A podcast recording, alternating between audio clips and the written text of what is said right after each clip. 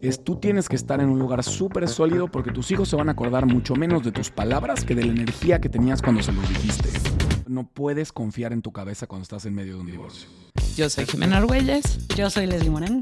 Cuando nos divorciamos, nos dimos cuenta que no existía un espacio que reuniera la información legal, psicológica y los conocimientos necesarios para separarte desde un lugar saludable. Así que decidimos inventar. Esto es Split.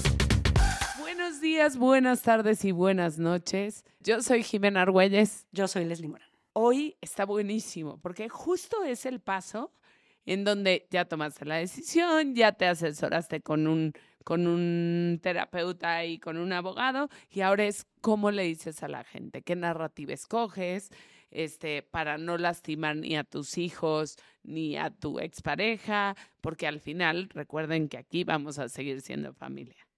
Sí, sí, sí. O sea, de entrada debes saber el ex. Yo he escuchado estas historias en las que de pronto se separan y él, él, o ella le empieza a decir a todo mundo, ya me estoy divorciando, nada más para salir, ya abrieron su perfil de Bumble y el otro está comiendo carnitas viendo que va a seguir, ¿no?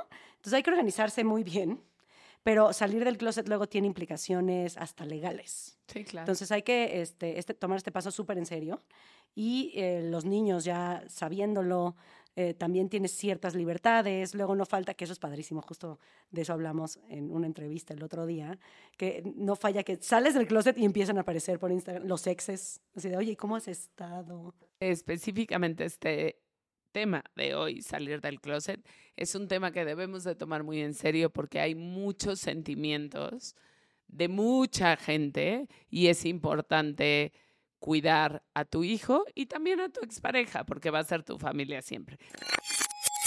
Tenemos un invitado muy especial. Él es entrenador transformacional, comunicólogo, psicólogo, eh, con especialidad en deportes. Es también un experto en medicina unani y biotipos. La verdad es que lo que hicimos traer eh, específicamente a este capítulo que habla de salir del closet porque uno es, es experto en este tema de víctima víctima responsable, que creo que es muy importante en el divorcio. Y de parejas, Extremadamente. También has hecho terapia de pareja. Hace terapia de pareja. Que yo soy partidaria y a la menor provocación mando a la gente a terapia como si yo, qué chingado. Pero a mí me hizo una gran diferencia. o sea, yo, sí, yo sí soy ese testimonial de caso de éxito de, miren, aquí está mi ex esposo, no lo odio ni él a mí. Para, para que entienda el contexto, Rodrigo, Leslie fue a terapia de pareja después de divorciarse. O sea, separados, o sea, dijimos para separarnos bien. A pesar de que va a haber otro capítulo de niños específicamente, queremos preguntarte a ti, por tu background, ¿cómo le dices a los niños? O sea, ya tomaste la decisión, ya creemos que es, son los primeros en saber, obviamente, porque es importante que no lo sepan por otra persona. ¿Cómo le dirías a los niños para un poco ponerles algodoncito y que la caída no sea tan fuerte? No hay un como one size fits all para cómo le voy a decir a los niños y esto funciona. La verdad es que el evento divorcio no, no, es algo traducible en diferentes relaciones. O sea, mi divorcio, el de alguien más, el de otra persona, son cosas completamente diferentes y el núcleo familiar es completamente diferente y tiene mucho que ver con desde dónde viene la decisión de tomar el divorcio y a qué estuvieron expuestos los niños y qué edades tienen los niños.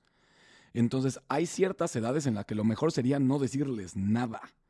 Porque cuando tú expones a los niños a temas que todavía no manejan, los metes en un tremendo problema.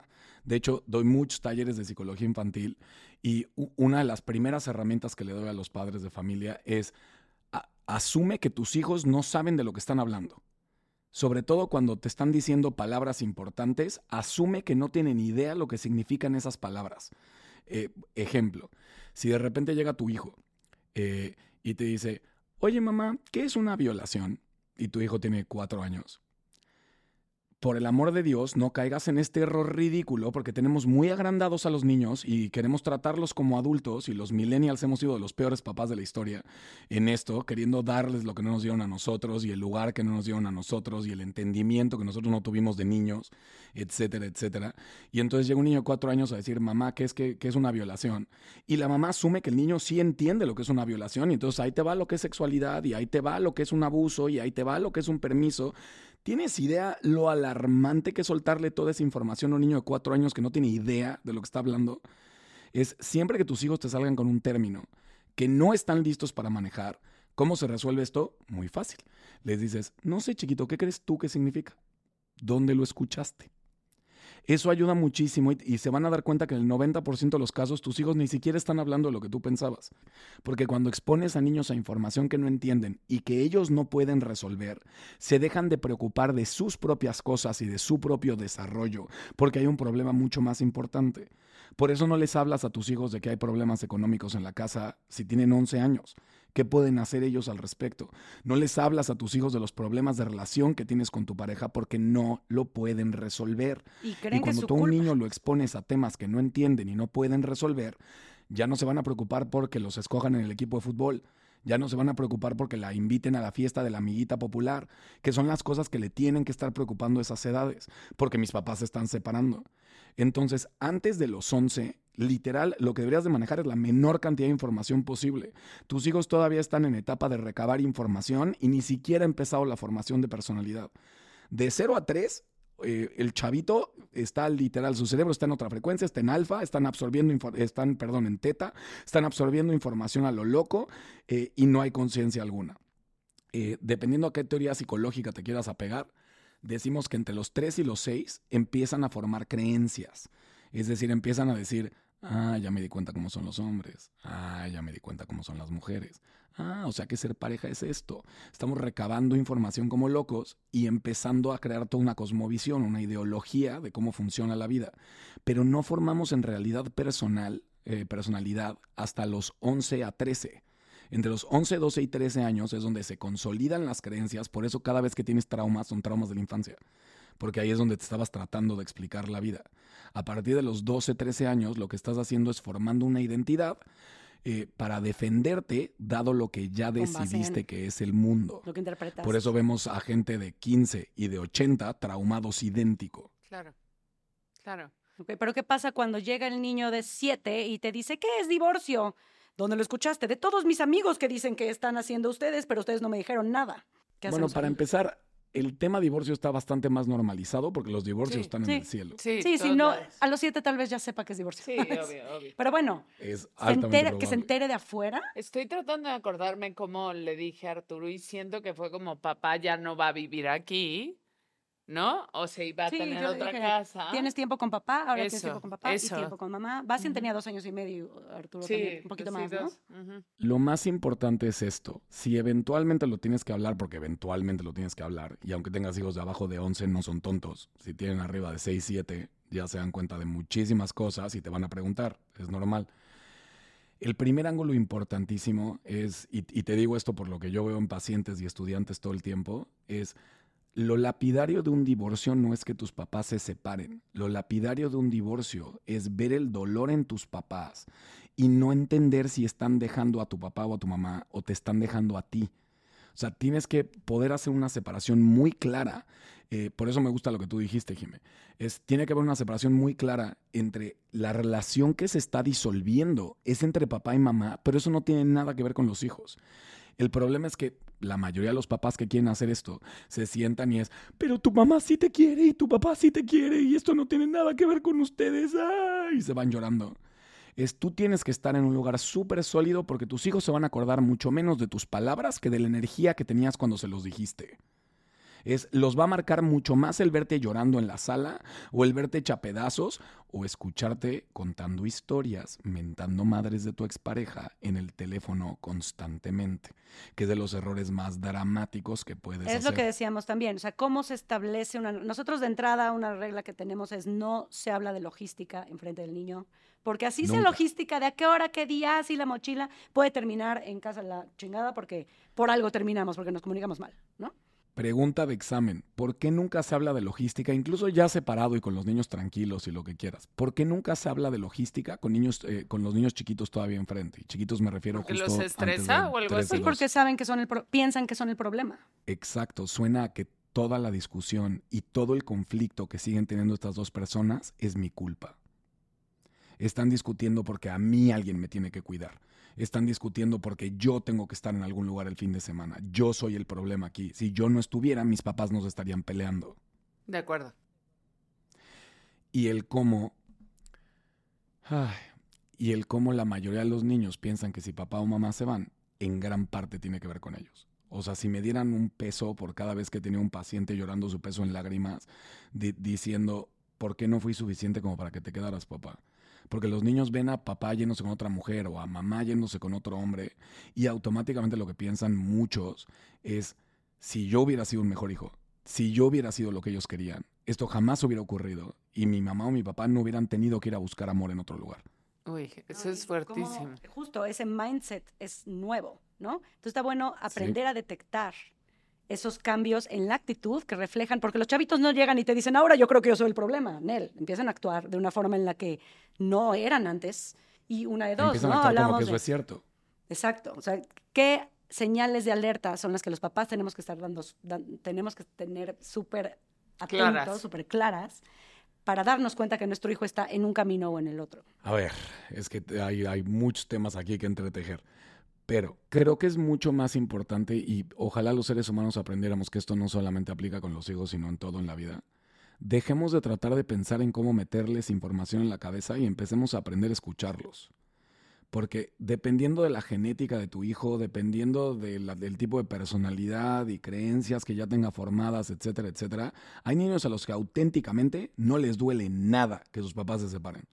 Nada, no lo ven como un problema, lo tienen perfectamente normalizado. La mitad de los papás de sus amigos están divorciados. Eh, o sea, es más, he tenido niños que dicen, ojalá se, se divorciaran mis papás. Y yo, ¿por qué? Pues porque mis amigos que tienen papás divorciados tienen doble regalo de Navidad y tienen dos cuartos y, tienen doble viaje de verano y doble viaje de invierno. Es, hay diferentes perspectivas, pero entonces deja de, o sea, primer consejo, deja de tratar de resolver problemas que no sabes si existen. Primero escúchalos. Lo primero que requiere es un canal de comunicación muy abierto con tus hijos donde tengan permiso de decirte ciertas cosas. Es yo siempre le digo a la gente que tanto en relaciones de pareja como en relaciones con tus hijos, es muy importante acostumbrarte a tener el after party. ¿Qué es el after party? Me voy a cenar con mi mujer. Saliendo de la cena, eh, sobre todo si fue con amigos o con familia, lo que sea, saliendo de la cena, siempre me siento con ella un ratito y es, ¿cómo te, cómo te sentiste? ¿Qué tal estuvo? ¿Te gustó estar conmigo? ¿No te gustó estar conmigo? ¿Qué fue lo que más te gustó de hoy en la noche? y que me, encanta que me diga cosas como, ay, cuando dije esto y me respaldaste y luego me abrazaste, se sintió increíble. Y cuando yo dije un chiste y tú dijiste otro chiste luego, luego y no dejaste que nadie escuchara el mío, me sentí horrible. Es, si no descargas estas cosas en una relación de pareja, la relación de pareja se empieza a enfermar. La cosa es que en la relación con los hijos, si no tienes un after party con tus hijos, en realidad no tienes idea de quién es tu hijo y tu hijo no, la relación no se va a empezar a enfermar porque tu hijo no te va a tener resentimiento de chiquito, te va a tener resentimiento de grande. Pero lo que sí vas a empezar a ver, y para anclarlo con lo que me estaban preguntando, es pequeños cambios de actitud en ellos. Y cuando empiezas a ver estos pequeños cambios de actitud es cuando es más importante que trabajes en este canal de comunicación. La cosa es que los padres de familia siempre queremos hacer lo mismo, atender el problema cuando ya explotó, en lugar de entender que esto es un trabajo preventivo es tú no puedes volverte el padre o la madre cercana que les explica todo a tus hijos el día que decidiste que te divorcias.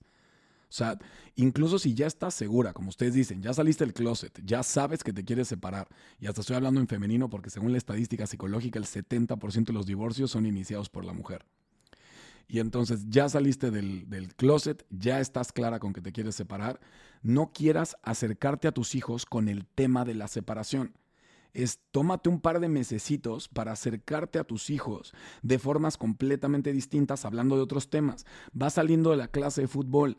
Bueno, entonces saliendo, empieza a meter en qué te encanta del fútbol, qué no te gustó de hoy, quién es tu compañerito favorito, eh, ¿quién, quién te confunde mucho dentro del equipo.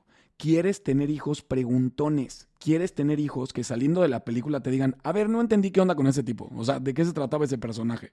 Oye, mamá, ¿por qué esa señora está vestida así? Oye, ¿por, ¿por qué se trae esos zapatos? ¿Quieres que tus hijos sean preguntones? Porque ¿qué significa eso? Que se sienten cómodos contigo compartiendo tu información y que no están pensando en cómo vas a reaccionar tú a la pregunta que te hicieron. Entonces necesitas tener ese canal muy abierto y muy limpio. Las madres que saben hacer esto son las mamás a las que todo el grupo de amigos de sus hijos les dice mamá. porque los otros chavos se empiezan a abrir con ese tipo de mamás súper fácil, porque es a la mamá la que puedes ir a contarle tus broncas, porque es la mamá que es la mamá de tu amigo, la mamá de tu amiga, pero que le puedes ir a contar de tu novio y no te va a juzgar y no te va a acusar y no le va a decir a tus papás, sino que te va a guiar un poquito y te va a escuchar de verdad. Ese es el tipo de relación que quieres tener con tus hijos.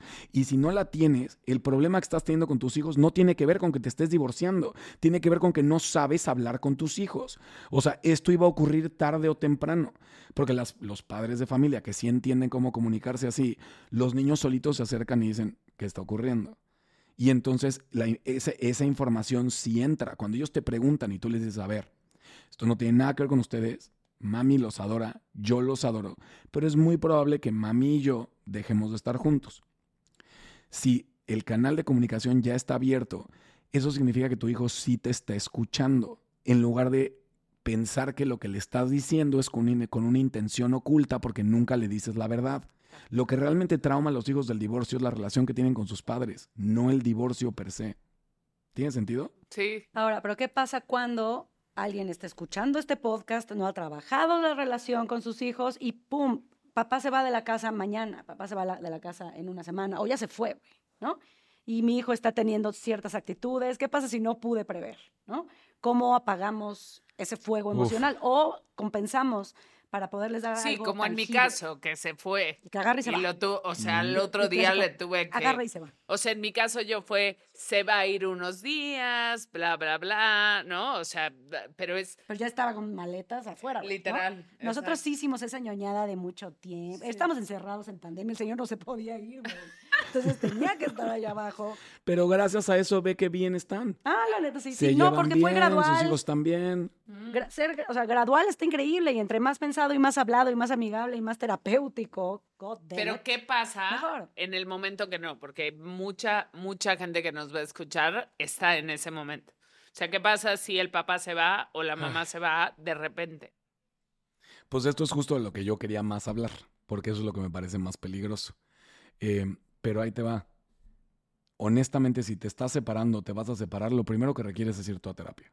O sea, lo primero que requieres es apoyo psicológico. No puedes confiar en tu cabeza cuando estás en medio de un divorcio. Hay demasiadas emociones. Es, tenemos que empezar a respetar los divorcios como un luto, porque eso es lo que realmente son. Estás enterrando un proyecto de vida y duele, y duele feo, y desestabiliza horrible. Porque tenías un proyecto, tenías una proyección de a dónde vas y cómo son las cosas, y de repente es borrón y cuenta nueva. Todo lo que pensabas ya no aplica. Vamos viendo hacia dónde vamos. El gran error, y aquí ya no tiene que ver con técnicas de cómo hablar con tus hijos, el gran error es que tus hijos se dan cuenta de demasiadas cosas y no las pueden articular y no las pueden pensar claramente y no las pueden decir, etcétera, etcétera. Pero lo que detectan muy bien son las carencias emocionales y cambios en el comportamiento de sus padres. Y automáticamente lo que van a intentar hacer es compensarlo. Es, olvídate de la plática de cómo les dijiste que se iban a separar. Eso no le marca la vida a tus hijos. Eh, O sea, he entrenado a más de 100 mil personas y nunca he tenido un paciente o un estudiante que hable de esa conversación como algo que lo marcó. Claro. Lo que sí los marca y, y es de los... Es de las distorsiones psicológicas más difíciles de ajustar. Son todas las tonterías que intentamos como niños para tratar de salvar emocionalmente a papá o a mamá porque vemos que no están bien. Tú no puedes no estar bien enfrente de tus hijos. Es así de sencillo. Tú no puedes desmoronarte emocionalmente enfrente de tus hijos. Es que nada más fue una vez y ni siquiera les hablé mal de la pareja. No importa, no importa. Como padres tenemos que entender que somos lo más cercano que van a vivenciar nuestros hijos a Dios.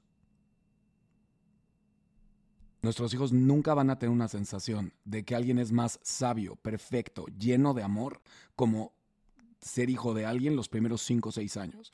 En psicología infantil le llaman peak experience. Tus hijos nunca te van a ver tan perfecto, ni tan increíble, ni tan fuerte, ni tan brillante, ni como capaz de resolver todos los problemas del mundo como te ven abajo de los 6 años. Y el gran problema con eso es, imagínate ver a Dios llorando. Imagínate ver a Dios diciendo, ayúdame tú también a mí, yo también a veces no puedo. Yo diría, ay, qué ¿Cómo chingón, sales, al, Dios, cómo sales más al mundo al día iguales. ¿no? No, yo, no sé, a mí, a mí se me hace que, que diga, son personas, no son perfectos. Pero cuando estás chiquito no requieres que tus papás sean personas. ¿Qué pasa con uno, ya sabemos los, los síntomas son cambios en actitud, los síntomas son el niño retrayéndose un poco porque ya te vio no siendo perfecto. Sí, pero a ver, ahí, ahí, te va la explicación de qué empieza a ocurrir en el cerebro y entonces sí la sintomatología que estás buscando en los chavitos. Eh, los primeros cinco años de vida son los, son los años más importantes para la parte más profunda del cerebro que apenas está formando. Es lo que en el modelo Triune Brain, que es el que más hemos utilizado durante casi 100 años en psicología, eh, es este modelo de las tres capas del cerebro, que se conocen como cerebro reptiliano, cerebro mamífero y cerebro humano, que también conocemos como el cerebro profundo, el sistema límbico y el neocórtex. Es, el neocórtex no se, no se termina de formar hasta que tenemos cerca de 25 años. Pero esos primeros años, lo que se está formando es el cerebro reptiliano. ¿Qué es el cerebro reptiliano? ¿Han escuchado los gringos que usan mucho esta frase de, del fight or flight? De cuando estás en esta modalidad de o me defiendo o salgo corriendo, pero que ya no estás pensando racionalmente. Ese es tu cerebro reptiliano. Cuando un niño no tiene bien formado el cerebro reptiliano, ¿por qué ocurre eso? Porque no tuvo un espacio donde se sentía incondicionalmente a salvo los primeros cinco años de vida. Esto no es debatible, o sea, lo sabemos. Es, sabemos que si a los niños los empezamos a exponer información que no pueden procesar, es más, estamos en medio de esto socialmente. Si los niños en esas edades no, no se sienten a salvo, lo que les estamos destruyendo es su resiliencia. Les estamos destruyendo el boiling point. Son personas que revientan fácil. Ser padres es un sacrificio y no es para ti no es para que nosotros como padres nos sintamos mejor y a veces recibamos un, abrazo. Yo entiendo que la, la baby terapia es la neta. Hay pocas cosas que me llenen el alma, como que me abracen mis hijos, pero, pero lo estoy haciendo para ellos. Es cuando, cuando en los talleres que doy de psicología infantil me dicen, ¿cómo le hago para que mi hijo no se traume? Siempre me río y les digo, si algún día descubres cómo, me dices y nos hacemos multimillonarios, porque no, no creo que eso se pueda hacer como padres, el, el, gran sacrificio es entender que tú no eres la prioridad. Y que los primeros seis años de vida de tu hijo, lo único que importa es que se sientan lo más a salvo posibles. Y que no vean tu dolor, y que no vean tus traumas, y que no vean tu relajo. Lo, mejor que puedes hacer por tus hijos en esos años es crearles un contexto tan saludable que cuando se traumen, se traumen de tonterías muy chiquitas y no de cosas ultra dramáticas porque eso es lo, lo, mejor que podemos hacer por ellos. Y si le enseñas que el dolor no es un peligro, si le enseñas que la emoción está, está bien, no, no estás en peligro, tú estamos bien. Se lo puedes enseñar, la cosa es, no puedes exponerlo a cosas que los asusten y que no puedan resolver. Y el problema es que si tú les enseñas tu vulnerabilidad y llega el niño de cuatro años y se encuentra a mamá llorando en la cocina eh, y mamá le dice, nada, a veces yo también estoy triste y el niño va, te abraza y ve que el abrazo que te dio te hizo sentir mejor, bienvenida a que tu hijo se convierta en tu noviecito y tu proveedor emocional. Ay, no, no, no, pobre. Bienvenida a que tu hijo empiece a practicar cómo convertirse en la pareja sustituta ahora que no está papá y que empiece a competir un poquito con papá.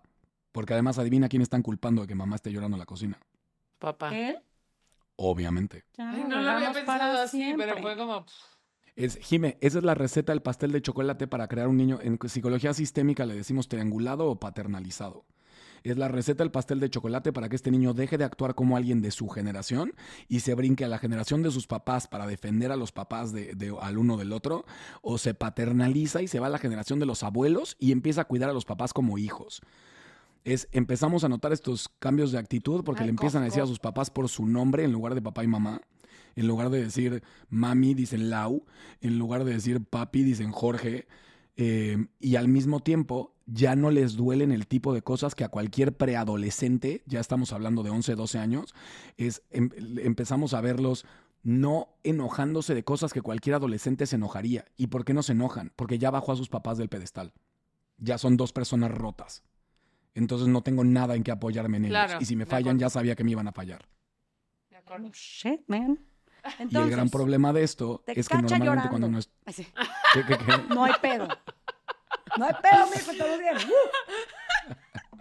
No, te ve llorando y literal le dices, me acordé de tu bisabuela que tú no conociste me duele que no la conociste.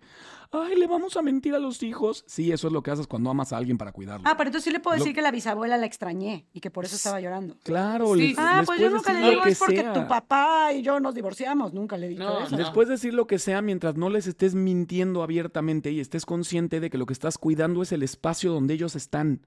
que les estás creando un contexto donde no puedan dejar de crecer como niños porque ya los expusiste a un tema de adultos. ¿Qué pasa con un niño si, le, si lo hipererotizo a los cinco años? Lo empiezo a exponer a pornografía, empieza a escuchar a sus papás teniendo relaciones sexuales. ¿Tienes ya la cantidad de áreas psicológicas infradesarrolladas que va a haber en este niño?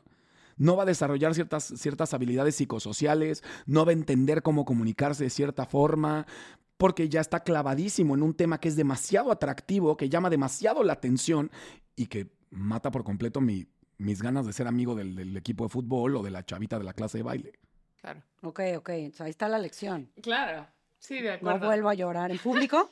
¿Es that it? En No. público, En público tal vez sí. Tal vez hoy. Y, no y mi ojalá hijo también ahorita. podamos borrarnos un poquito de la cabeza el cómo adoramos los padres que nuestros hijos empiecen a mostrar señales de hipermadurez. Sí, claro, Porque porque, repente- que ver mucho con, ah, qué inteligente, ah, qué maduro, ah, les qué... Eres un alma vieja en un cuerpo Ah. joven, mi Ay, eso me lo niño, bla, mucho bla, bla. hijo, Es muy raro para mí. Para mí es raro. Ya, O sea, para mí es, es como... ah. Este, ok, bueno, un poco dejando el tema de los niños, porque... ya no Que tenemos que hablar del otro closet. ya se convirtió en el episodio de psicología. Exacto. Un poco dejando de hacer llorar a Leslie en público. Está bien. Vamos a otro tema. ¿Cómo, o sea, nos hemos topado un poco con el tema de cómo salir del closet y qué momento es correcto? Creo que sabemos que a todos los seres humanos tienen diferente, ¿no? Diferentes límites, pero cuando tú ya decidiste, ya es un hecho, ya bla, bla, bla, Ya saben los niños en el- o no saben. Ya se cerró ese tema. ¿Cómo saber que estás, que estás listo para empezar a decirlo? Em, o sea, le- el ejemplo, en mi caso yo lo dije a todo el mundo porque entre más lo decía, era más real. En el caso... Sí, más real se sentía, claro. Sí, claro, para mí era como, dilo, dilo, escúpelo, escúpelo. vámonos. En el El caso curita, de mi ex, al contrario, pasó dos años y veía a un amigo de él y me decía, ¿cómo está tu marido? Y yo, ¿cómo? Es que no es lo, también no es lo mismo como hombre que como mujer enfrentar el tema y decirlo. realmente no había mucho, mucho apoyo, muchas herramientas para el hombre que estaba pasando por esta situación. Investigué mucho y todo lo que encontraba estaba enfocado a la mujer, que pues para la mujer era una carga muy pesada porque se quedaba con los hijos, tenía que sacarlos adelante, los tiempos, etc. Y por más que busqué, nunca encontré información o al menos algún testimonio de, de algún hombre que se estuviera sintiendo co- como yo. Es ser muy objetivo y decir, ¿por qué terminó esto? No de todos somos culpables. En mi caso me eché muchas culpas encima, entonces creo que hay que trabajarlo y saber en qué se cometieron errores, en qué no fue nuestro error, sanar y perdonar. Perdonar tanto a la otra persona como a ti mismo. Eh, creo que perdonarse a uno es muy importante para poder salir adelante. Yo me casé con mi novio de 10 años, pues ya sabes, a mi familia le gustaba, y a veces salirte de un matrimonio solamente porque eres infeliz cuesta muchísimo trabajo, porque no hay una, y lo pongo entre comillas, una razón aparente para divorciarte. Y de pronto, pues encontré la felicidad, pero no en el lugar que yo pensaba, porque después de divorciarme, anduve con una mujer y después me casé. Y ahí me pude dar cuenta de lo que verdaderamente era una relación de pareja, estar feliz y crecer juntas. Lo más difícil de divorciarte es darte cuenta que lo que tú esperabas o los sueños o lo que tenías planeado ya no se va a hacer. Y tienes que afrontar esa realidad y vivir en el presente. Es cuando una mujer empieza a salir del closet y empieza a decir, ya me voy a separar, ya me voy a separar. Todavía vivimos una cultura donde es, van a culpar más al hombre que a la mujer. Es lo mismo que poner el cuerno. O sea, el hombre no va a contar que su mujer le puso el cuerno. Incluso cuando estadísticamente ya está demostrado que las mujeres ya son más infieles que los hombres, bastante más infieles que los hombres. Para el hombre todavía es un poquito más complicado porque si al hombre le pusieron el cuerno o, o se están divorciando, la mayoría de la gente asume que el hombre hizo una tontería. La mayoría de la gente asume que el hombre te maltrata, que el hombre es un misógino, que el hombre es un machista o que el hombre fue infiel. Qué fuerte. Eh, y eso hace que el hombre se reserve mucho más el decirlo porque para el hombre el divorcio es un fracaso que habla de su calidad como hombre. Mm, y acá cambio, tú la eres la, empoderada, que yo Claro. no me quedé aquí. Sí, es cierto, totalmente cierto. Porque además, como tenemos no solamente esta imagen, yo honestamente creo que es una realidad, díganme conservador ridículo, pero es yo sí sigo creyendo honestamente que la mayoría de las veces cuando la relación de pareja en un matrimonio vale gorro, es, es muy fácil echar la culpa al hombre porque finalmente la protección, el cuidado, el proveer y el contexto que estamos armando es mucho más responsabilidad del hombre que la mujer para afuera. Para dentro de la familia creo que es mucha más responsabilidad de la mujer. Eh, aunque me digan sexista. Si quieres le podemos decir lado femenino y masculino, porque hay hombres muy femeninos que hacen muy bien familia. Pero normalmente a quien le echamos la culpa es al proveedor, porque además, es, si lees la estadística, la mayoría de los divorcios empiezan con quien sea que producía el dinero ya no produciendo suficiente dinero. O sea, en un porcentaje ridículamente alto eh, hasta tenemos dichos de esto, es, se ve el dinero y lo que sigue por la puerta es el amor. Que hay muchas infidelidades que la gente las perdona. ¿No? A diferencia del dinero. Bueno, y las mujeres pues si somos más cuerneras, pues sí, yo estadísticamente tendrá Pero tiene que ver con programación. Es, estamos programados a ver al hombre siendo infiel y la mujer empoderada diciendo ya no voy a permitir esto. Y entonces la mujer siente mucho más permiso a hacer eso. En cambio, como hombre, si te pusieron el cuerno, tú eres el idiota. Y entonces si no lo perdonas, ahora eres el cornudo y que se quedó solo y además el cornudo y que se quedó solo y que si tenías hijos, además tiene que pagar los hijos y además se quedaron con la casa y además se quedan con tu sueldo y además bla, bla, bla. Es, es toda la experiencia del hombre dentro de eso. Pero ahí les va mi regla de cuándo puedes salir del closet. Puedes salir del closet cuando hayas entendido exactamente cómo te metiste en el relajo en el que te metiste. Si sigues sin entender por qué creaste esta relación, cómo te metiste en estos problemas, cómo no es culpa de la otra persona, sino que tiene una compatibilidad de trauma ridícula que se entretejió durante un buen tiempo y no supiste resolver. Si no lo puedes ver de forma brutalmente responsable y no has entendido que esto no es un error, sino la manifestación absoluta de todos los relajos que no has resuelto en tu cabeza, mejor ni hables del tema porque nada más vas a traumar más a tus hijos, vas a quemar muchísimo a tu pareja y además vas a crear una imagen de ti que vas a arrastrar de por vida y que no quieres que ni tu familia ni tus amigos te vean así. Evidentemente, y lo aprendí contigo, para, para requerimos atravesar la victimez para llegar a ser responsable, ¿no? 100%. Pero hay, ah, o sea, hemos hablado mucho en estos dos capítulos de este tema que tienes tu tus backers, digámosle así, tóxicos y los no tóxicos. Y tiene que ver con... Y uno sabe perfecto, ¿no? sabes perfecto quiénes son. ¿A dónde ir para bichear y pasarla chingón? Yo soy para bichear. Claro, o sea, y justo creo que ambos son necesarios. O sea, sí creo que tienes estos amigos que te van a dar un poco por tu lado y no te Hasta ahorita entendí exactamente de qué hablaba. Sí, ah, ah, es que hemos hablado mucho de esto, pero yo tenía a gente como tú o gente como mis papás o gente que me decían, o sea, sí, todo bien, pero, o sea, claro. Yo también, yo también te decía cosas. Eh, eh, sí, o sea, la cosa es, a ver, pero asumamos que, ¿no? O sea, como el no todo es el otro. Pero, pero justo hablábamos y repetíamos mucho de, de a pesar de ser en el grupo tóxico, digamos, estás tres horas bicheando y llegas a tu casa y te ves al espejo y sí tienes que bajar de nuevo. O sea, sí tienes que decir... Te das cuenta que te subiste una nube. Eso, ¿no? O sea, porque aparte, e, en este mundo tóxico te van diciendo como, decía Leslie, como, sí, hay uno que dice, sí, te puso el cuerno, si yo lo vi en una boda, como le coqueteaba a mujeres, ya sabes, como que van, van conectando, ¿no? Entonces, sí creo que hablar de la responsabilidad en, en este punto es perfecto porque sí tenemos, para estar bien, tenemos que llegar a eso. No hay forma, ¿no? O sea, lo peligroso es la narrativa que escoges después. Si lo quieres ver en psicología narrativa, es literal qué significado te inventaste acerca de ti, acerca de la vida que terminó creando este matrimonio. Porque si, aparte, si no entiendes eso, te vas a encontrar a alguien más y vas a repetir la misma estupidez. O sea, ¿cuántas veces nos tenemos que dar contra la misma pared? Dos divorcios. Dos, con la misma persona. Same person, con la misma. Bueno, ¿qué te digo? tú, no, tú no, la misma, no, no la misma persona, la misma persona. Sí, no, no, que Metafóricamente hablando. Repetí el patrón. Sí, dos, dos cuerpos diferentes con el mismo espíritu adentro. Sí, sí, sí. Y ya, ya, por eso tres años soltera de trabajemos en por favor no volver a caer en lo fucking mismo. Y la onda es la narrativa, 100%. Sí. ¿No? Eso. Me preguntas por qué me divorcié, no digo una palabra de la otra persona. Te digo lo ciego que estaba, te digo cómo vivía, te digo las relaciones que creaba. Es, yo hablo muchísimo de cómo hace 12 años estuve a punto de casarme y le cancelé dos bodas a la misma chava. Jimé sabe exactamente de quién y de cuándo estoy hablando. En cuestión de dos años le cancelé dos veces la boda. O sea, mega drama lo que sea. Si alguien me pregunta que por qué no me casé, ¿tú crees que me pongo a hablar mal de ella? La gente ni siquiera sabe quién es y no es importante. Es me pongo a hablar de esta niña era la personificación de mis traumas, güey. Me fui de boca. Si tú no entiendes por qué no funcionó tu relación de pareja, no tienes por qué culpar a tu pareja.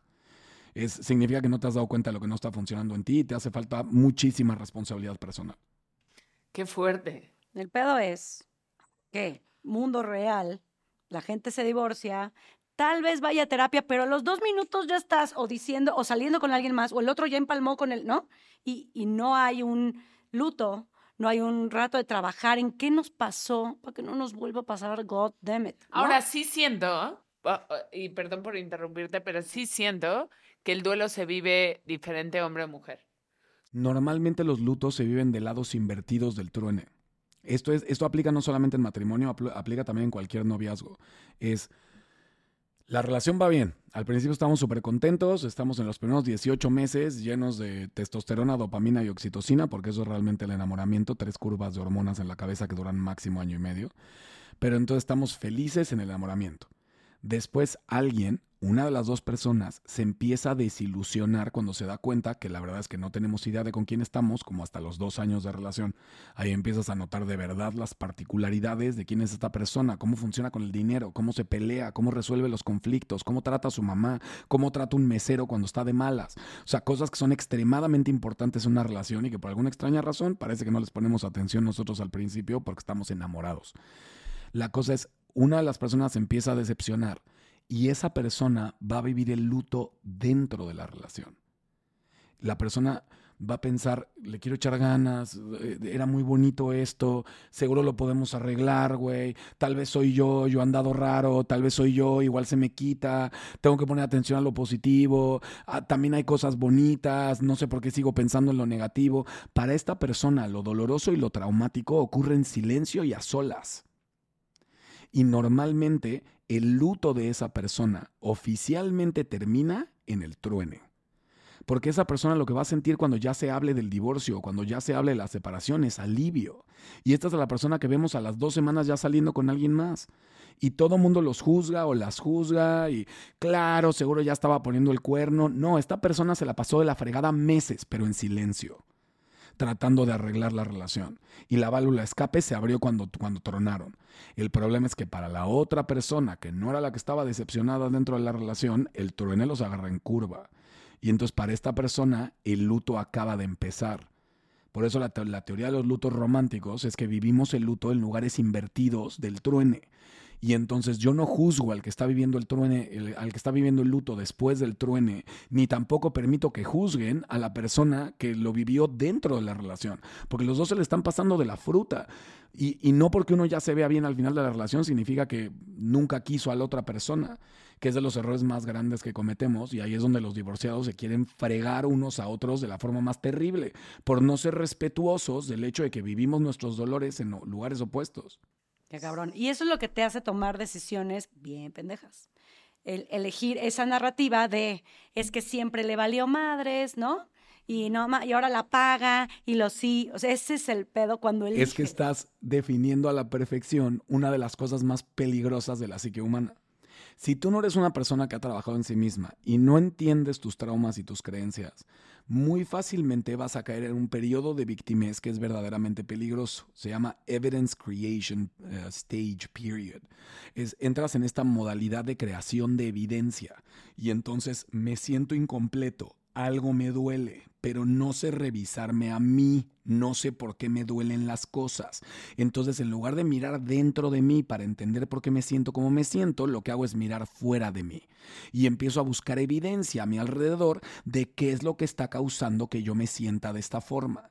Y si no se lo la teoría de los lutos y mi pareja se ve muy bien o mi pareja se ve muy dramática y pienso que lo está fingiendo cuando todo esto ya estaba hablado, etcétera, etcétera, en lugar de decir, ah, claro, me estoy sintiendo igual que cuando dijeron que me había robado una pelota en la primaria, y pero ese trauma ya lo tengo manejado y puedo no caer en este drama. No, como no lo tengo trabajado, voy a caer en el drama y ahí es donde empieza justo lo que estaban diciendo de, y mira, ni siquiera me está pasando no sé qué, y mira, además le hizo no sé qué a los niños, y mira, además me dijo que no los iba a dejar con no sé quién y sí los dejó, y mira, además no sé qué. Lo que estás haciendo ahí es darle más armas y más herramientas a tu ego. Sin darte cuenta te estás lastimando todavía más una herida que es mucho más antigua que esta relación. Tú venías traumado de esto desde antes de conocer a esta persona. Y que luego por lo Si no mismo casado con ellos. coincidiste con esa pareja, por ese mismo fucking trauma. Ahí está, ahí está mi taller que ya pueden comprar en, Ah, en- en- que llévelo, en llévelo. TikTok, que literal se llama compatibilidad traumática. Y de lo que habla es de cómo empezar a notar tus traumas y entender con qué son compatibles, porque todos nos enamoramos de gente con la que somos traumáticamente compatibles. Es, así es como funciona la compatibilidad traumática. Es, yo estoy trauma. Es más, díganme un ejemplo de un trauma y les construyo una compatibilidad traumática con eso. Mi papá le puso el cuerno a mi mamá y nos lo ocultó. Y toda la decidí que, porque eso es un evento, no un trauma. Ah, bueno, y Es- decidí. no y- confundamos yo- yo sí sé eventos es con, con traumas. deci- Me refiero a toda la gente que está escuchando. Obviamente, yo sé que Sí, tú sí, sabes decidí esto. que no se puede confiar en los hombres. Los hombres se van. Entonces, como decidí que no se puede confiar en los hombres, ¿qué tipo de personalidad voy a armar entre los 11 y los 13 para defenderme de un mundo donde los hombres no son confiables? Una donde no los necesitas. Exacto. Entonces, probablemente me voy a volver independiente, poderosa eh, y Chambeadora. fingiendo todo el tiempo que en realidad no necesito a nadie. Sobre todo hombres. Buenísimo. ¿Quién mierdas encontraría eso atractivo? ¿Quién encontraría atractiva a una mujer que actúa como que no me necesita? Un hombre que piensa que las mujeres deben no necesitar a los hombres. Ojalá fuera así de fácil. Si, si Ah, fuera así de sencillo, yo no tendría tanta chamba. Yo hay cosas que las he hablado tanto con él que digo, lo voy a dejar hablar. Mejor vámonos Que ya sabes de memoria. Sí, por eso. Pero- digo. Para, para darte un ejemplo, básicamente es así. Si esta mujer actúa como que no necesita a nadie, las únicas personas que encontrarían atractiva una relación con alguien que tiene ese tipo de personalidad es gente que tiene un trauma de no haber sido valorados, muy probablemente por mamá. Y entonces sienten que tienen la necesidad de demostrarle a la gente que valen para que los quieran, porque nunca lo han logrado.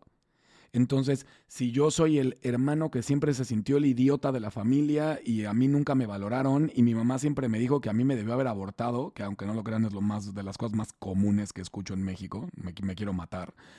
Ese chavo va a crecer con mucho que demostrar. A este chavo lo único que le va a tener que decir alguien es, oye, ¿me ayudarías? Bueno, no, tú no sabes de esto, mejor voy por alguien más. Nada más le tengo que hacer eso para que me diga, ¿qué, qué, qué? Lo hago yo, lo hago yo, lo hago yo. Y puedo lograr hasta que trabaje gratis para mí porque tiene tal necesidad de demostrar que sí es valioso, que se va constantemente meter en relaciones y situaciones donde no hay beneficio alguno para él, más que tratar de demostrar que sí vale y demostrarle a mamá que es una estúpida por no haberlo valorado. Ese chavo va a ver una mujer con el trauma y personalidad que acabamos de definir y se va a turbo enamorar de ella. Y si este chavo además generó una personalidad de yo soy el todas mías y todas me las puedo y soy un machista misógino chingón, por ponerlo de alguna forma, eso detona el trauma de ella de que los hombres son peligrosos. Estos dos se van a casar. Shit, man. O sea, mira, no, imagínate, yo no me yo llegué al punto de trabajar, digo, tengo muchos años en esto y a esto me dedico, pero llegué al punto de entender mi trauma a tal nivel que yo podía llegar en un bar o en una discoteca en Ciudad de México, donde crecí, eh, y podía ver una chava de lejos y me llegué a un punto de cinismo en el que me les acercaba, las abrazaba y les decía, tienes una relación amor-odio con los hombres, adoras a tu papá, pero fue un hijo de la fregada y te pones como loca al final de las relaciones, ¿va? Y lo preguntaba desde un lugar de verdad tan humilde y honesto, por raro que suene, que las chavas se volteaban conmigo y me decían, ¿cómo sabes? Y yo les decía, porque me gustaste. Ay, Dios. Sí, claro. estaba literal calibrando mi atracción traumática, porque así somos todos. Y si tú no entiendes qué te atrae, te tengo noticias. Freud dice que si fuéramos honestos, bueno, decía, que si fuéramos honestos cuando nos enamoramos, le tendríamos que decir a la gente, me estoy enamorando de ti porque mi ego cree que tú sí me vas a dar lo que mis papás no. ¡Ay, qué fuerte! Un poco con esto, ¿eh? porque estamos yendo por otro lado. Sí. Un poco en ese punto. ¿Qué herramientas emocionales darías para respaldar una comunicación asertiva con tu ex, sobre todo si son papás? Ay, bueno, de entrada, em, si tienes hijos, no es igual separarte que si no tienes hijos. O sea, si no tienes hijos, no importa si estabas casado, es un truene y es como cortar con la novia y fin. Si sí tienes hijos, no te separas hasta que sanaste la relación. Eso es lo que yo hago con todas las parejas con las que trabajo. Es cuando me llega una pareja diciéndome, estamos aquí para divorciarnos bien, o estamos aquí para hacerlo bien, siempre les digo, ok, no hablemos de separación todavía, tratemos esto como que es una relación que todavía existe y vamos a sanarla. Y me dicen, no, no, no, pero es que no queremos quedarnos juntos. Y les digo, no, pero tienen un proyecto en común de por vida y o sanan esto ahorita o se van a agarrar del chongo. Tú no te puedes separar de tu pareja teniendo hijos si tienes un 1% que sigue sucio con esta persona. Porque ese 1% va a crecer y se va a hacer enorme. ¿Y qué pasa a los que sí nos separamos? Se repite y se repite y se repite. Exacto, y cada vez se va a hacer Eso. más grande. Es más, esto lo sabemos lo tanto que hasta lo... Arrancando los baobabs. Ay, Este, ya te- sé. Te ex- les explico a todos la analogía y, y seguimos. Esto es tan cierto que lo tenemos escrito, escrito y escondido en cuentos para niños en todos lados. Es para los que leyeron El Principito. El Principito todas las mañanas lo que hace es recorrer su planeta buscando estos árboles que nada más existen en Madagascar, por cierto, que se llaman baobabs, que son unos árboles de unos troncos enormes con unas raíces gigantes. Y el Principito sabía que si él no buscaba estos animales, eh, estas plantas, perdón, y no los arrancaba de raíz y los echaba al espacio, tenían la capacidad de destruir su mundo. Está hablando de traumas. Tú no te puedes quedar con nada que siga sucio con respecto a tu relación de pareja. Es requieres prepararte para un divorcio es como prepararte para salvar una relación y lo requieres ver con el mismo nivel de compromiso, porque esta persona es tu socia y van a ser socios de por vida, güey. Y no hay nada más de hueva que ir a la boda de alguien y decir, ay, no vino mi papá porque vino mi mamá. O no vino mi mamá porque vino mi papá. O sea, qué flojera, caray. Ya casándote y todavía con esos temas. Entonces, necesitas poderte sentar enfrente de tu pareja y poder decir, ¿sabes por qué te elegí? Te elegí por esto. Yo pensaba esto, yo vengo de esta familia, yo venía roto de estas cosas, yo me urgía salirme de este lugar, no sabía qué hacer, juré juré que juntos íbamos a lograr esto, tenía esta ilusión de la relación que íbamos a crear, porque no admitir eso es algo que le estás guardando a tu pareja. Y si le guardas que tuviste tanta ilusión de la relación al principio, le vas a tener resentimiento el resto de la vida, porque al no ponerlo sobre la mesa y entender por qué estabas funcionando tú así, tu cabeza el resto de la vida va a querer culpar a esta persona. Entonces, insisto, tienes que tener la capacidad de poder sentarte con tu ex y decirle, como si fueran pareja todavía, tener la after party. Y entonces cada vez que mi hijo pasa el fin de semana con mi mujer o cada vez que mi hijo pasa el fin de semana conmigo, tenemos que tener la capacidad de sentarnos y hablar de las cosas que nos molestan, que nos asustan, que nos gustan, que no nos gustan. Es este socio que tienes en este en este proyecto llamado Hijos, también necesita que le digas, oye, gracias porque hiciste esto. Me, me, me ilusiona el alma cuando veo lo felices que son los niños porque te van a ver. Eh, O luego con un, regalito. con un que paro, que te los quedaste. Ya, güey, con todo, ¿no? Porque también lo estás No, pidiendo. No, porque tienen, tienen que saber qué es lo que sí funciona de ellos. Es, es el, el error más grande que cometen las personas divorciadas es pensar que entonces ya no se tienen que dar feedback, que entonces ya no hay retroalimentación. Y tiene que haberla, tanto de lo positivo como de lo negativo. Y entonces es cuestión de entender que al principio de un divorcio tienes que aprender a dar retroalimentación con una técnica que usamos mucho en coaching que se llama sándwich de caca. ¿Qué es el sándwich de caca? Reconocimiento, feedback negativo, reconocimiento, caca en medio. Es, te paras enfrente de tu ex, ya sea hombre o mujer, no importa, y le dices, eh, oye, me encantó ver bla, bla, bla, feedback positivo, porfa tengamos un poquito de cuidado con esto porque acuérdate que lo habíamos platicado y, nada más quiero que estemos en la misma página. Eh, y, ese último abrazo que te dieron y, y, honestamente ver lo felices que son contigo, no, no sabes qué gusto me da. O sea, gracias por ser tan buena mamá, gracias por ser tan buen papá. Si tú aprendes a poner el feedback negativo en medio de feedback positivo al principio y al final, es muy fácil digerirlo para tu expareja pero se tiene que sentir como cuando yo voy con una cena con mi mujer y en la noche platicamos de cómo nos sentimos. Nada más que ya no estamos hablando de nuestras emociones como pareja, sino del proyecto que tenemos en nuestros hijos. Porque cada baobab, cada pequeña cosita que te quedaste guardada, de cómo te sentiste de que le dijo algo que no querías, de que hicieron algo que habían quedado que no iban a hacer, que no puedes platicar de forma tranquila y abierta con esta persona, es guerra. Y se va a convertir en cada vez más y cada vez peor y cada vez más y cada vez peor y te va a convertir en una persona muy peligrosa. El no saber cómo comunicarte desde este lugar te convierte a ti en una persona muy peligrosa. Porque a la gente se le olvida que sí, la televisión nos vende y las películas nos venden historias de víctima toda la vida, pero no hay nadie más peligroso en este mundo que una víctima justificada. Tengo una pregunta de ahí. A los que no recortamos los baobabs a pesar de saber cómo hacerlo. A los que no queremos. Es que lo enseño en su curso y sí, señores, yo soy graduada, por eso digo que sé cómo hacerlo. a los que no lo hicimos, entiendo perfecto el sándwich de caca, entiendo perfecto.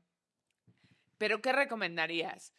Ya llevo tres años, ya nos separamos, es sentarnos a recordar, a recortar los baobabs de raíz del pasado o no, empezar no, no, a hacer el sándwich como constantemente. Ahorita, ahorita ni siquiera pienses mucho en el sándwich. Lo primero que tienes que hacer es diluir los enojos. Es, tienes que agarrar todo lo que te tiene enojada o enojado con tu pareja, con tu expareja, eh, y empezar a darte cuenta que no son los eventos y, no debes discutir acerca de los eventos. De nada de, y lo que pasó el año pasado, y lo que pasó con tu hermana, ya sabes es no, no, no te metes ahí porque los, los temas específicos del pasado son irresolvibles. Pero si tú agarras, a ver, me choca que hace esto de su mamá, me choca que hace esto, bla, bla, bla, me choca que hace esto con sus amigos, me choca que bla, bla, bla, escríbelo todo en una hoja. Y después, al lado de cada cosa, quiero que pongas de forma medio diluida el, ok, ¿qué es lo que me hubiera gustado? Es qué me duele y qué es lo que me hubiera gustado. Me duele que siento que tal vez mis hijos se van a sentir no amados. Y entonces, ¿qué me encantaría? Que mis hijos se sientan amados. Si empiezas a hacer esto con todos los elementos, te vas a dar cuenta que discutir de esos eventos es ridículo. Lo que quieres es que el niño se sienta amado. Y entonces te sientas con la persona y en lugar de discutir de los eventos del pasado le dices, oye, traigo esta idea. Eh, como que quiero trabajar bien duro en que nuestros hijos se sientan como muy vistos, muy valorados y muy importantes. Siento que eso es lo que más le falta es cómo le podemos hacer para que el tiempo que pasan con nosotros se sienta súper especial. Yo estoy intentando esto y esto y esto, ¿a ti qué se te ocurre? Y si te das cuenta, es, es, se siente como un, un olive branch, se siente como estoy extendiendo algo de paz porque estamos construyendo algo. Si la otra persona te dice, ah, yo voy a intentar esto, no te pelees mucho con mecánicamente lo que quieren hacer, ponle atención a los resultados, ponle atención a cómo regresan tus hijos ponle atención a estos pequeños cambios de actitud en tus hijos. Se ven más felices, están platicando más, llegaron con más anécdotas, ya no sienten que tienen que esconderte las cosas que pasaron con papá, etcétera, etcétera. Y sobre todo si puedes empezar a tener algunas de estas conversaciones enfrente de ellos. ¿Cómo se la pasaron? No sé qué. Y entonces volteas a ver a tu expareja y le dices, hicieron bla, bla, bla, lo que te dijo, y te va a decir, sí, y entonces te volteas con el niño y le dices, ¿y cómo te sentiste? Y si ves alegría y amor saliendo de los ojos de tus hijos, le callas el hocico a tu ego, que quiere decir que ah, los carritos chocones no son amor, pero si lo que estás viendo es amor en los ojos de tu hijo, te callas el hocico y dices, ok, esto está funcionando y listo. Pero entonces entiendes que trabajas en lo que estás construyendo y no en los reclamos del pasado porque si no, nunca van a poder tener un objetivo común en lo que están construyendo con los niños y se van a volver víctimas justificadas los dos. Y lo peligroso de las víctimas justificadas, ¿qué es víctima justificada? Mi mujer me puso el cuerno una vez, si es que yo tengo permiso durante 20 años, tratarla del carajo y mandarla a la fregada por haberme puesto el cuerno. Y cuando ella diga, quiero vivir en tal casa, tú no dices dónde vivimos, mi reina, me pusiste el cuerno. Tú no tienes permiso de decir absolutamente nada. Cuando nos volvemos víctimas justificadas, estamos dispuestos a convertirnos en la peor versión de nosotros, sobre todo con nuestros exes. Ay, qué. Ay, Diosito, espérate, ya no me acuerdo ni qué iba a preguntar. Creo que para mí personalmente lo más complicado y lo que más me ha dolido en la vida fue el saber que me iba a salir de mi casa y ver a mi hija y saber que, que ese era el último día que, que le iba a dar las buenas noches y que le iba a acostar en su cama. También fue que no estaba perdiendo nada más a mi pareja, darte cuenta que estás perdiendo familia, cosas materiales, tu casa, cosas tan sencillas como tu cama, tu televisión. Creo que lo mejor es buscar un grupo de apoyo, que no siempre son los amigos, sino alguien que realmente comprenda esta situación y, lo mejor alguien que ya lo haya vivido. Cuando empecé a contar que me divorciaba, mucha gente decía, pero ¿cómo si es tipazo? ¿Pero cómo si se llevan tan bien? Y me di cuenta que la gente me veía como, como, ay, pobre. Como que ese estigma de la gente cuesta muchísimo trabajo. El sentir que es un fracaso. Y lo peor de todo es que no es un fracaso porque estás decidiendo ser feliz. Pero la gente, el, los divorcios lo ve como un fracaso. Y al principio es muy difícil sentirte sola en un proceso que es tan complicado tan solo y tan difícil. Un gran consejo para los que se están divorciando es no firmen nada. No firmen nada, léanlo bien. Si esta persona, por más que tú quieras verte buena onda y te trae un papel y lo que sea, no lo firmes. Lo digo por experiencia. ¿Cuándo puedes empezar a datear? Sí, pero también la otra es creo que la, al menos las mujeres, o al menos en mi caso, eh, de pronto lo que requerimos en ese momento es sentirnos bonitas, amadas, cuidadas, queridas, etcétera, etcétera. Entonces tenemos esta... El hombre también, o sea, con sus propias necesidades. Validado otra vez, visto atractivo, otra vez. valiente, productivo. Justo. Entonces, ¿qué tanto es lo correcto después de cortar una relación? abrirte a esa posibilidad, a lo mejor no de relación o sí, o simplemente a sentir otra vez, ¿no? Mira, yo no me abriría a sentir otra vez muy rápido porque la verdad la mayoría de la gente no está lista para iniciar una relación. Y a quien le vas a romper la madre es a la nueva persona con la que vas a salir porque esa nueva persona no trae bagaje y tal vez sí se está entusiasmando muchísimo contigo y no tiene idea que tú le estás utilizando un poquito como rebote para volver a estar parado en tus pies y volverte a sentir fuerte y ahí es donde terminamos dándole chance a personas a las que nunca les debíamos haber dado chance porque no te piensas quedar con ellas. Ahí es donde le dices a la amiga o al amigo que te ha estado tirando la onda toda la vida y que siempre ha sido buena onda contigo, ah, bueno, sí, pásale. Y lo único que vas a hacer es destruirle el corazón a esa persona y no se vale. Yo no creo que nadie después de un matrimonio debería salir con alguien más en menos de tres meses de entrada, o sea, por el amor de Dios. Pero además, si tú viviste el luto dentro de la relación, yo creo que por respeto, y esta ha sido mi regla siempre, es yo no salgo con nadie más hasta que no creo que la persona con la que estuve ya vivió su luto. Tras. O sea, esperar al otro.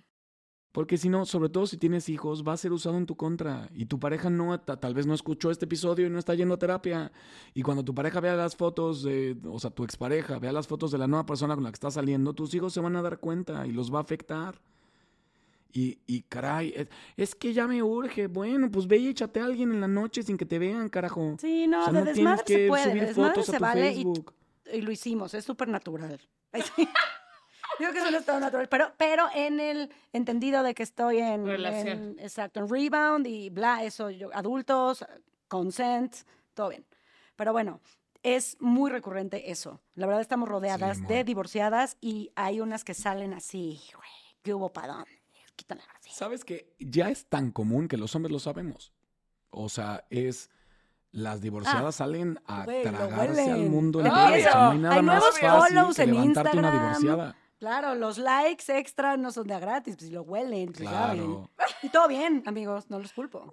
Nosotros también, la neta, yo ahorita me entero que alguien se acaba de divorciar y dices, ok, vamos a darle un rato si es que quiero, en serio. No, yo este güey no se va a me da miedo. O sea, yo si se acaba de divorciar, para mí es no. Es que la cultura de divorcio en la que estamos viviendo está haciendo que la gente literal, o sea, qué oso, güey, pero, o sea, ya tengo mucha gente que me ha contado esto y también lo he vivido yo, de encontrarte a un amigo o amiga de hace años Y, oye, ¿y tú qué onda? No sé qué. Ah, estoy casadísimo. Ah, ¿y estás feliz? Ay, sí, eso está Ah. terrible. Literal blog. Eso está terrible. Al contrario, a mí me da gusto que sigan casados. sí, la neta. Y A mí hab- y las dos veces que alguien me ha ahí- preguntado, ¿y estás feliz? Eh, literal, normalmente Ahora, les contesto, Creo "No que también más feliz". la versión de divorcio de los viejos amigos que te encuentras también es como, ¿estás divorciada? Ay. No, dude, estoy bien. Como, como también, también es, es para los dos lados, creo, ¿no? O sea, de los casados como, ay, pobrecita. No, Sí, pero Eh, ya no, pobrecita no. ¿eh? Habla más de ellos y de cómo les Sí, fue en la sí. feria, que, o sea, jamás va a ofender por cómo salga Claro, alguien y claro. reaccione a... Oigan, No, yo yo sí les tengo una pregunta difícil. Yo les tengo una pregunta difícil a ustedes. ¿Cuál creen que es la causal de divorcio número uno? Y aquí no voy a agarrar estadística psicológica ni nada, nada más. De verdad quiero saber. Yo tengo mi teoría. Para mí, lo que hablamos la vez pasada, que eh, los roles, que somos una generación de transición y los roles no están tan bien definidos, no, de- señalo, no de hombre y mujer, sino de masculino o femenino, sea quien sea lo masculino y lo femenino. O sea, que están sí, en transición. Eso Sí. nosotros, a mí me, eso es lo que me pasó. En Sí, realidad, yo no soy un cuerno, lo sé con claridad, que es un tema de, de- de no habernos puesto de acuerdo bien y de comunicación y de que una vez que lo sanas, ¡pum!, somos el mejor equipo. ¡uh! Pero la cosa es hacerlo durante. Yo, yo, yo lo que siento, estoy muy de acuerdo con lo que dices tú, Jimé, es, es- yo lo que siento es que hemos empezado a hacer algo antinatural tanto con los hombres como con las mujeres. Y el, masculino y femenino coexisten todos y todos deberíamos de entender que hay un balance en eso. Es, mi mujer y yo tenemos un baile muy claro. Yo soy muy masculino en algunas cosas, pero ultra femenino en otras. Yo me la paso diciendo que soy como que se equivocaron en la fábrica y me pusieron cerebro de mujer. Yo siempre entendí más fácil a las mujeres que a los hombres. Em, pero qué difícil hablar de esto, caray. Siento que tenemos tanto a los hombres como a las mujeres súper engañados con respecto a qué nos hace felices.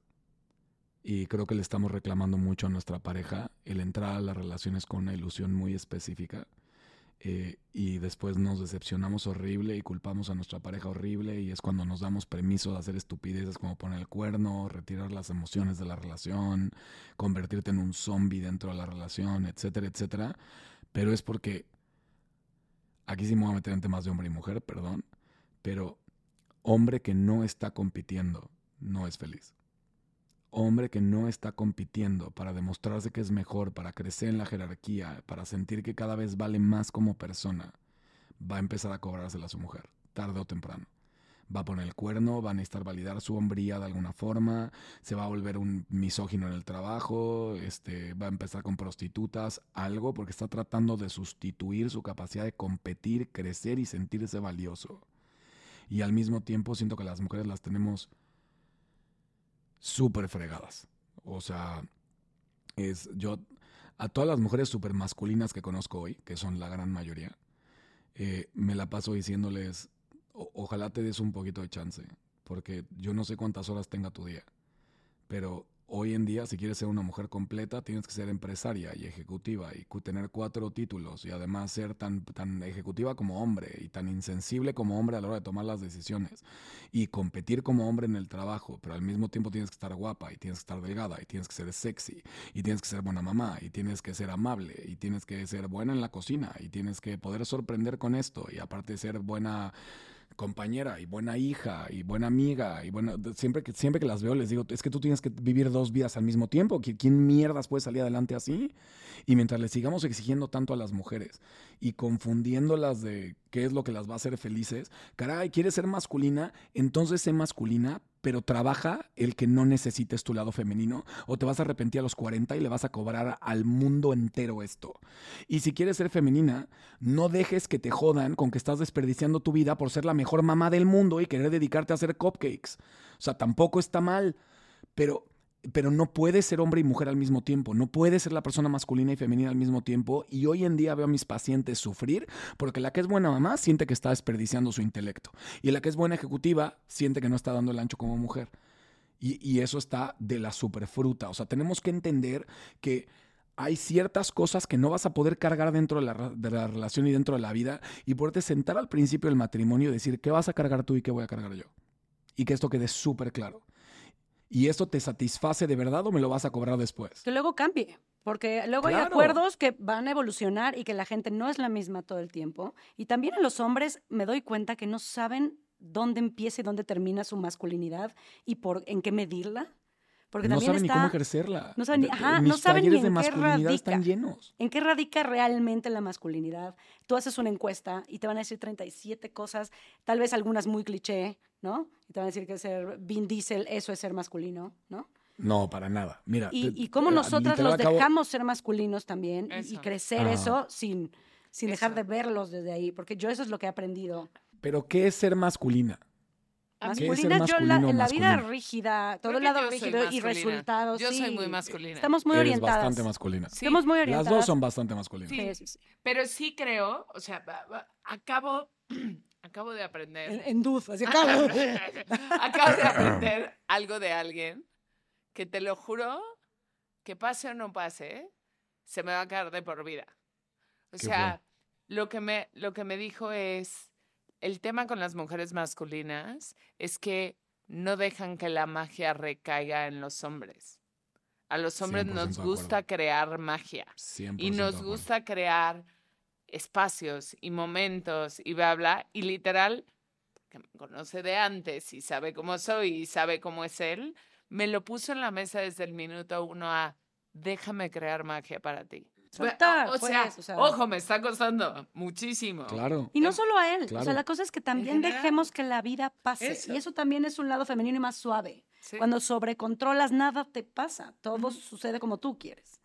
Déjame dar esta pequeña explicación, porque literal, acá, eh, de las preguntas que más me hacen en, en redes sociales cuando subo videos, siempre es, ¿y qué es ser una mujer masculina? ¿Y qué es ser un hombre femenino? No entendemos. Como que todo el mundo habla de eso y nadie lo explica. A ver, en términos psicológicos, clínicos fáciles, es, consideramos una persona masculina cuando le importan más las cosas y la mecánica de la vida. Es, eso es masculinidad. A la gente masculina le importan más los objetivos, los resultados, las cosas y la mecánica. A las personas femeninas les gustan, les, les importan y les gustan mucho más las personas, las interacciones sociales, la justicia, eh, si, si está existiendo balance entre lo que recibe una persona y lo que recibe otra, etcétera, etcétera. Es para que lo entendamos así súper sencillo, porque todo esto está perfectamente documentado, es al hombre promedio le importan los objetos y la mecánica de la vida tanto como a la mujer que está en el percentil 80. ¿A qué me refiero con eso? Solamente al 20% de las mujeres les gustan tanto los objetivos, los resultados y las cosas como al hombre promedio. Solo al 20% de lo más alto de las mujeres. Y es exactamente lo mismo en, en los hombres. Es para que a un hombre le importen las relaciones tanto como a la mujer promedio, tiene que estar en el percentil 80, tiene que estar en el 20% de los hombres a los que más les importan las relaciones, para que les importen tanto como a la mujer promedio. Ahora, una mujer muy masculina es una mujer que está teniendo que sacar adelante todo sola.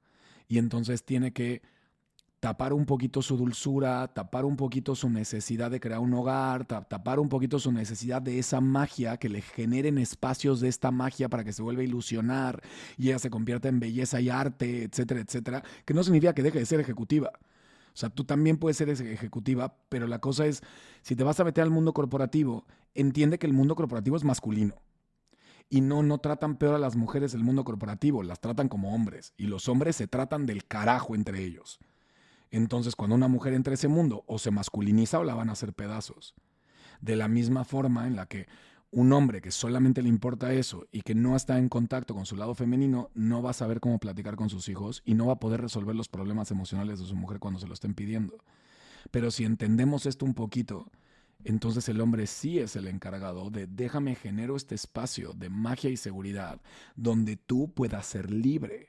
Y a los hombres se les olvidó que la masculinidad no tiene que ver con defender defender a tu mujer del mundo, sino enseñarle bien dónde está el espacio en el que está salvo y donde siempre va a estar cuidada.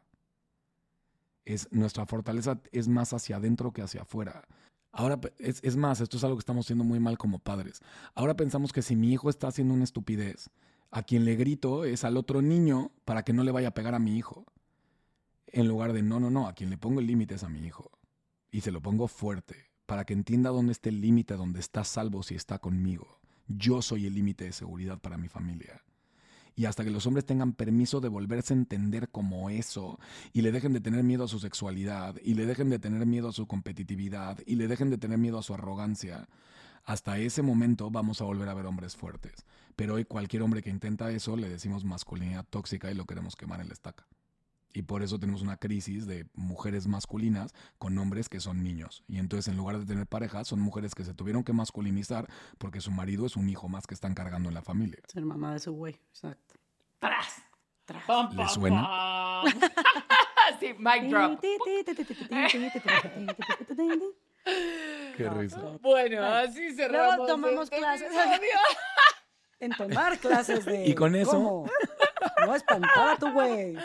Siendo más güey que él.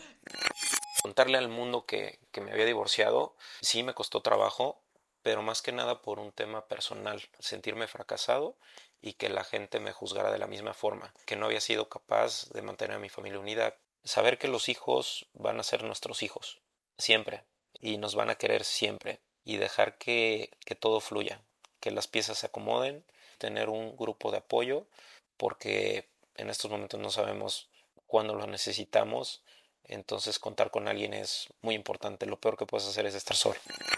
Me di cuenta que no era feliz y que no iba a ser feliz en la relación en la que estaba. Y una vez que lo vi, ya no lo pude dejar de ver y no me pude olvidar a mí. Me di cuenta que yo era la única persona que podía cambiar eso y podía decidir ser feliz. Que el estigma de ser divorciada me costó muchísimo trabajo. Nada iba a cambiar en esta relación y fue cuando decidí salir del closet de mi relación. Sí es una decisión muy difícil, sí es un momento muy complicado, pero vale muchísimo la pena.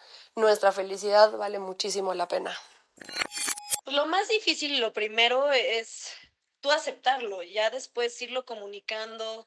Lo más difícil como cuando eh, las personas son figuras públicas, por ejemplo, es todo lo que dice la demás gente atrás de eso. O sea, eh, me llegaron a tocar personas que ni me conocían, opinando que por cualquier cosa, que si mi vida sexual, que si eh, mi físico y todo. Entonces, la, la opinión de las personas que ni te conocen, que ni saben por lo que estás pasando, eso es como, como lo más difícil y de decirle al mundo eso, ¿no? Ya después te diviertes y pre- ya, que el mundo sepa que estás divorciada porque eres carne fresca. Bienvenidos, bienvenides al mundo de la soltería. Bueno, sí dimos con un punto muy importante, justo también de, de los roles. Claro, ¿no? de acuerdo. De, cómo empezar a hacer conciencia al respecto, porque. Ojo, eh, no, no, eso es muy importante y lo quiero poner en este, hablando de los roles. Los roles, repito, no se definen de hombre y mujer. Se definen no. por masculino, femenino. De hecho, tuve esta conversación después de la cena que tuvimos con mi hermano que es gay y Ujú. justo él dijo lo bonito de este lado de ser gay Es que queda es que nosotros lo, de- lo quién. definimos cada Claro. relación que tenemos. Y entonces para Claro. nosotros nada está seteado de yo soy el femenino, tú eres.